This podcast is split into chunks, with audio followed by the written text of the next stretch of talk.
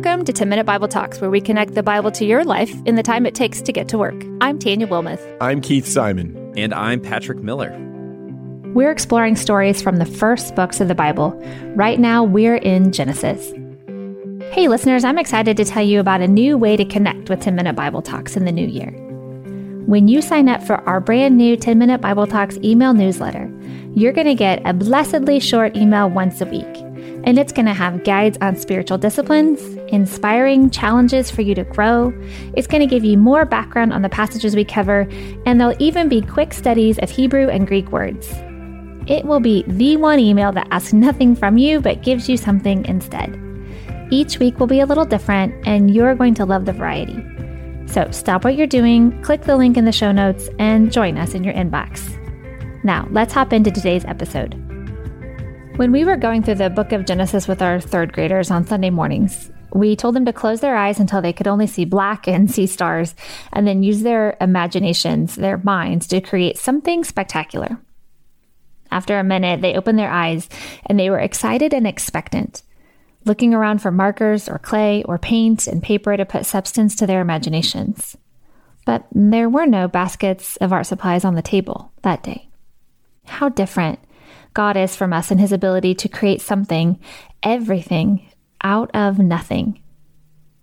In the beginning, when God spoke creation into existence, the earth was dark and shapeless, with no form and no substance. But the mind of God didn't require some artistic medium to create, nor did he require inspiration to imagine eternal, infinite creator, God spoke and there was form. He said, Let there be light, and there was light, and let there be night, and there was night. The wonder of God to imagine and speak into existence that which had no substance or form sets him apart as incomprehensible, infinite, eternal creator. But the grand culmination of his creative work is the most incomprehensible and the most generous of all. When on the sixth day he said, let us make man in our image, after our likeness, and let them have dominion over the fish of the sea, and over the birds of the heavens, and over the livestock, and over all the earth, and over every creeping thing that creeps on earth. So God created man in his own image. In the image of God, he created him, male and female, he created them. We could travel to all seven wonders of the world and experience the majesty of God's design we could travel into space and begin to understand the complexity of God's design. We could travel forward and backward at the speed of sound or light and begin to experience the magnitude of God's design. But none of these created works would even begin to compare to God's most creative work of all, speaking a human into existence. God created and God gave. He gave the most wonderful genetic heritage of all time to his people he made us in the image of God. Created in the image of God, we are unique from all other creation. We are uniquely given the ability to hear His voice. Genesis 1 continues And God blessed them, and God said to them, Be fruitful and multiply, and fill the earth and subdue it. Just as God's spoken word penetrated the emptiness and darkness of unformed creation, God's voice penetrates the emptiness and darkness of our human hearts. He doesn't tell us too much or too little, but just what we need to live faithfully with Him. And we uniquely bear God's image in the way we were designed to reign. All other living creatures and plants were created to exist for our pleasure and purpose. We are not designed merely to exist, but have been given dignity and purpose in God's design. And God says about his creation, it is very good. He looked upon them before the fall when Adam and Eve lived in perfect harmony and peace with their Creator. But as we know, the fall did come. And in that, the harmony was undone, and the lies and the doubt crept in with the serpent.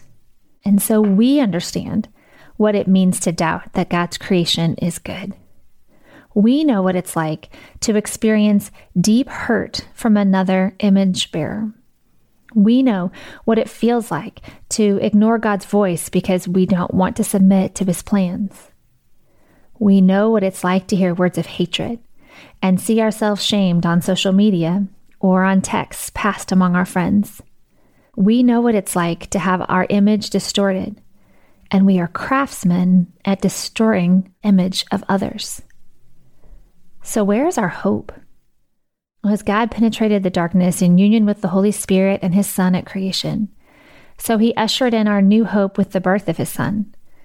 Our hope as believers, then, is that we are made a new creation in Christ. All our hope to image God rests on Jesus, who is the perfect image bearer.